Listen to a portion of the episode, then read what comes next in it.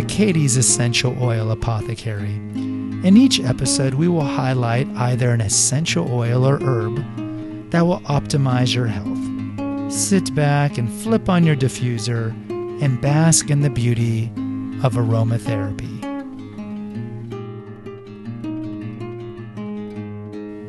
Hello, everybody. This is A. Gregory Luna. Of course, you can call me Gregory. Welcome back to another episode of Katie's Essential Oil Apothecary. I hope you're doing well today. Today, we're going to be talking about one of the more luxurious of the oils around, which is rose. But before we begin, the website is Naturopathic Earth. Go check out all the articles, essential oil recipes, food recipes, and numerous natural remedies, alternative health articles that we have there to biohack your body. Please donate to our Patreon account to help defray the expenses of maintaining the website and the podcast. Click on the link on the episode notes and you can donate whatever you can donate, and we would be appreciative. We would be even more appreciative if that number is high. also, buy Confessions of an Obese Child, the ebook on Amazon Kindle and Barnes and Noble Nook. It talks about what it was like to grow up overweight and the things that I did to cope, and eventually how I lost it and how you too can lose it as well. And lastly, I am a paleo inspired health coach. If any of you need weight loss tips or just some guru to help you out, contact me. The prices are on the website. And please, of course, I recommend that you go listen to all the Holistic Health News podcasts, which are our flagship stream. And there's a lot, a lot of topics over there that you might find interesting. Recently, we did one on dating app scams. And then we have one on laundry detergent toxins. And we have one on antibiotics laden meat. And there's just fluoride and fasting and just there's just so much stuff. So go check it out. All right, let's talk about rose essential oil. Now, rose is luxurious, as some of you might know, because it's so freaking expensive. It is an expensive oil. I would hazard to guess it is probably the most expensive essential oil. And now there's some reasons for that. But if you're looking at doTERRA or Young Living, and, and I'm not affiliated with either, uh, you're looking at around 180 bucks. 180 bucks. Now, if you somehow find a rose oil that is cheaper than that, then for sure it's been adulterated. Commonly, they adulterate it with fillers. Sometimes they put in some of the, uh, the, the cheaper oils that can mimic the or blend well with the actual rose oil that's in there. So no, you're looking at about $180. Now the good news is that rose oil is very potent in terms of its efficacy, its potency, its power. And in fact, one drop of rose oil is the equivalent of 60 roses. 60 roses in one drop. Okay, so don't be putting a lot in your diffuser or on your creams, which we'll talk about, which are the, probably the most common usages.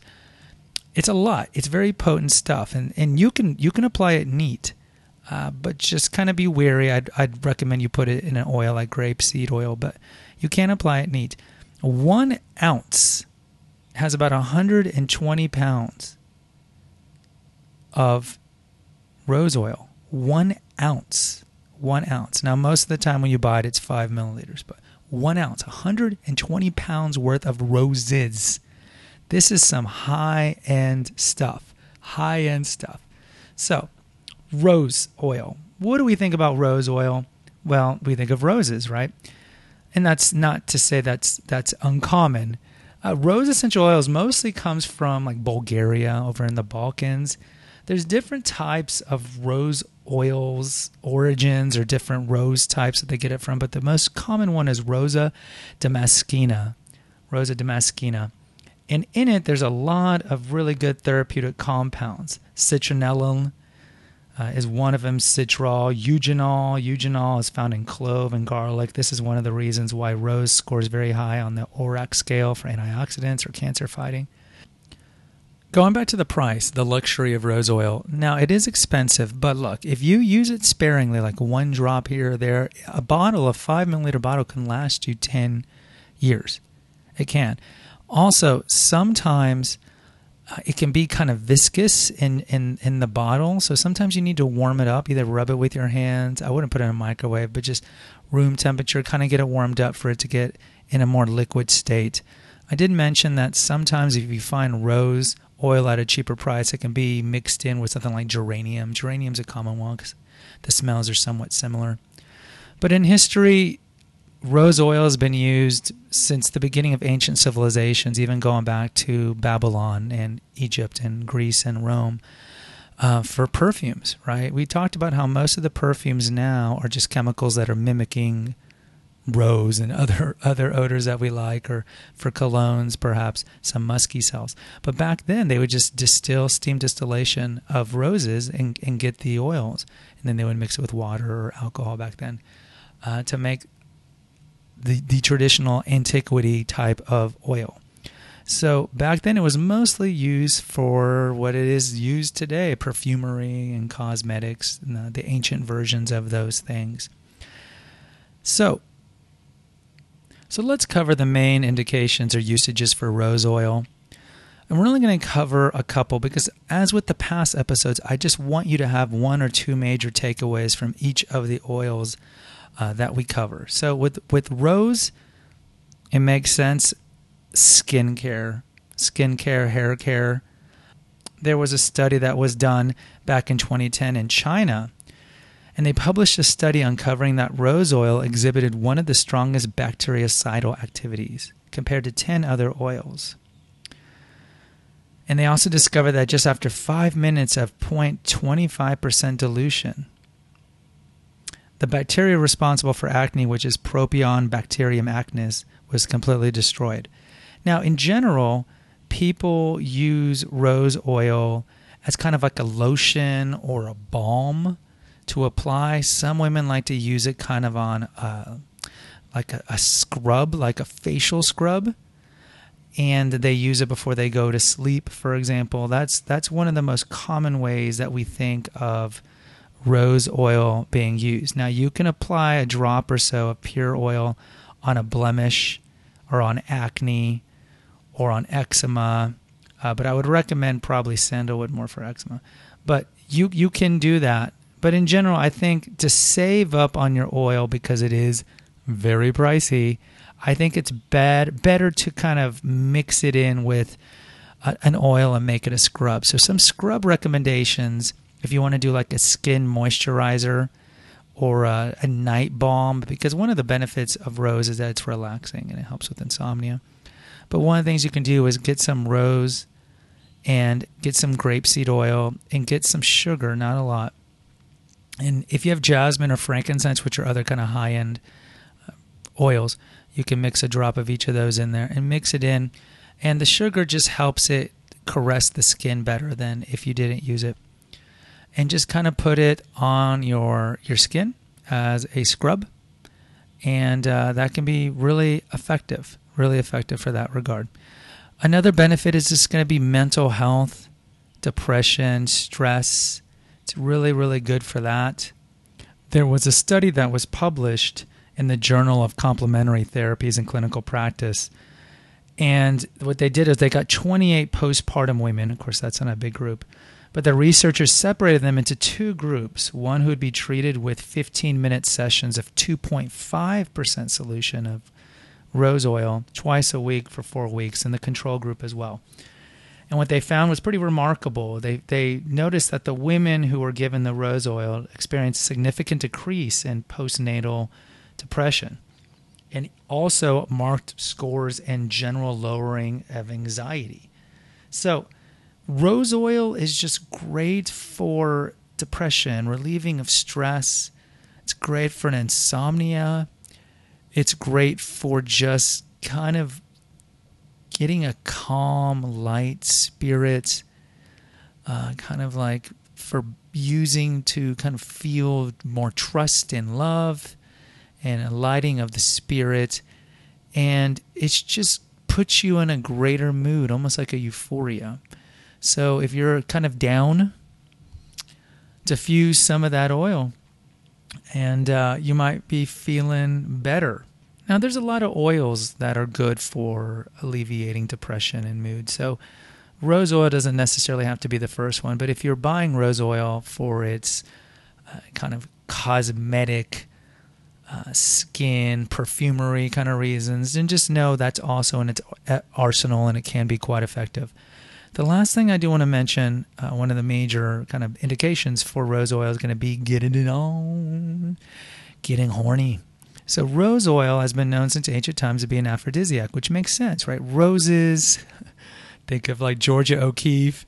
Uh, you think of the the vulva of the woman. So, uh, just the scent is pleasant, and so it just kind of is, it's associated with sex. In particular, it can help with sexual dysfunction. So, if a woman's got dyspareunia or painful sex, maybe the man's got some erectile dysfunction. Uh, it's just a great oil to use. It's it's also good mentally, as I mentioned, for building trust. Uh, so if like if it's your first time having sex with somebody, it's a great oil to be diffusing in the background. Uh, you can apply a couple drops behind your ears or in some other intimate places, but no, you don't have to do that because uh, this is an expensive oil. But if you're wealthy, hey, you could apply it neat. I probably put it wouldn't put it uh, behind the ears because we'll talk about some of the problems with rose oil, some of the contraindications.